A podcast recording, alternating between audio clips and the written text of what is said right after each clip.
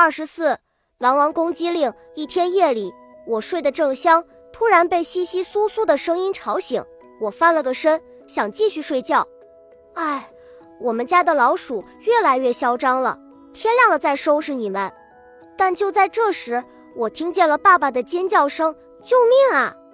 我睁开眼睛，直起身来一看，此时天刚蒙蒙亮，爸爸正被十几只又肥又大的老鼠追杀。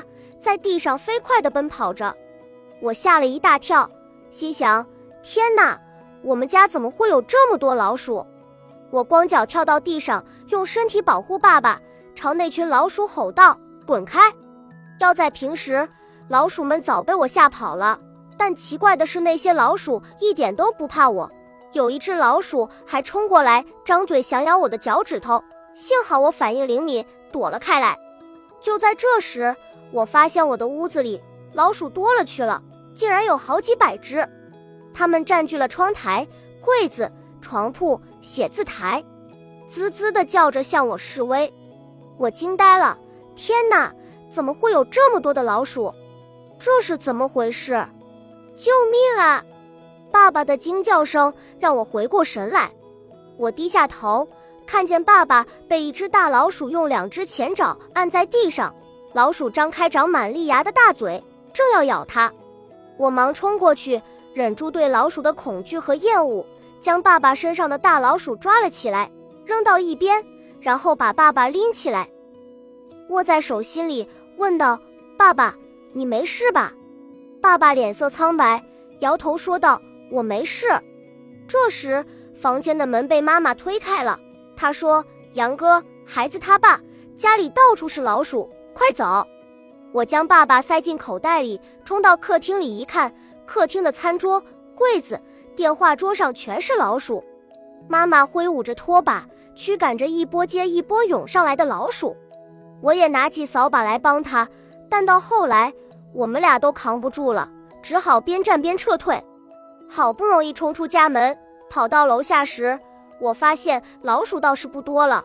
但天空中飞翔着不计其数的麻雀，它们成群结队，叽叽喳喳，铺天盖地地飞下来，用又尖又硬的喙啄我们，用爪子抓挠我们。我下意识地捂住眼睛，但很快，我的手臂被它们抓得鲜血淋漓，疼痛难忍。我再看四周，发现邻居们也受到了麻雀的攻击，他们抱着脑袋，捂着眼睛，像无头苍蝇一样到处乱跑。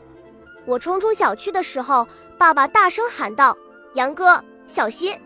我抬头一看，只见到旁的一棵大梧桐树树干突然断了，朝我砸了过来。我忙闪到一边去，躲开了树干，但是我的脸和手臂还是被树枝划伤了，留下了一道道血痕。我痛得龇牙咧嘴，仔细一看，发现大树竟然是被成千上万只蚂蚁咬断的。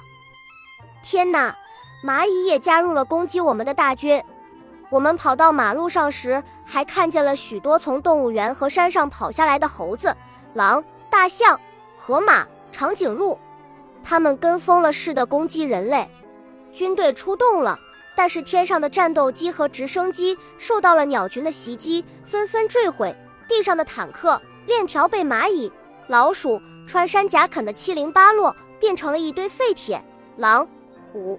豹、狮子等大型动物凶猛地攻击陆军队伍和警察，军警们节节败退。人们开始感觉到绝望，眼前的一切和电影里呈现的世界末日差不多。商场的大屏幕上出现一个身材瘦小、尖嘴猴腮的身影，他手舞足蹈，狂妄无比地说道：“快投降吧，当我的奴隶，不然等待你们的将是幻灭的命运。”我看见他的腕上戴了一块很像手表的身体调换机，我惊呼道：“爸爸是猴子，是他偷走了身体调换机，这一切都是他干的。”猴子当然不是真的猴子，而是一个狂人科学家，也是我和爸爸的死对头。他妄图称霸世界，在此之前曾多次跟我们交过手，但最后都输了，被送进了监狱。见装在口袋里的爸爸的其他作品。不过，猴子是个越狱高手，每次被抓后不久，总能从监狱里逃出来，继续干坏事。杨哥，你看那只狼！爸爸在口袋里用手指着一幢高楼的屋顶说道。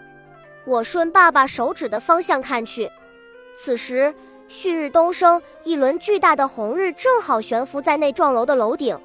在那轮红日的正中央，站立着一只威风凛凛、不可一世的狼王。他仰头对着城市咆哮，在他的咆哮声中，天上、地上和水里的动物们。河里、海里的鱼类也在攻击人类的船只，不断的变换着队形进攻人类。它仿佛不是狼，而是有智慧的人类。爸爸说：“杨哥，情况不对劲，狼怎么会像军事家一样指挥战斗呢？难道是猴子让他的手下进入了狼的身体，然后用动物的语言发号施令？这是唯一可能的解释。这么多年来，人类肆意破坏环境。”虐待动物，动物们本来就对人类有怨恨，猴子在用动物的语言煽动他们对人类的仇恨，于是动物们就不顾一切地进攻人类了。我觉得爸爸说的有道理。问爸爸，现在怎么办？我们马上到大楼的楼顶上去，你将你的身体和狼王对调，再以狼王的身份让动物们停止进攻。可是我不会说动物的语言，怎么办？你的身体调换机是四点零版的，只要你进入了狼王的身体，就能说动物的语言呀。随后，我进入大楼，乘电梯到了楼顶上。当我看见狼王时，我用身体调换机将他身体里的猴子手下挤到了我的体内，而我变成了狼王。我对着被朝霞染红的天空发出凄厉的呜咽的嚎叫声。我的叫声在人类听来和其他狼的叫声没什么区别，但动物们听起来却是一份宣言。我告诉狼群和其他动物，这些年人类虽然做了很多对不起动物们的事情，如破坏环境、猎杀珍稀动物，导致许多动物种族灭绝，但是人类已经意识到了自己的错误，越来越多的人知道了保护环境、与动物和谐相处的重要性，正在努力改过自新。人类和动物自古以来就是朋友，动物不该被猴子这样的人间败类利用进攻人类，动物应当放下仇恨，与人类和解，共同建设美好的地球家园。我说的慷慨激昂，甚至连我自己都被感动到了。终于，在我的劝说下，鸟们飞回了天空，野兽们返回了树林，鱼儿们沉入了水底，世界再次恢复了和平。恭喜你又听完三集，欢迎点赞留言，关注主播，主页有更多精彩内容。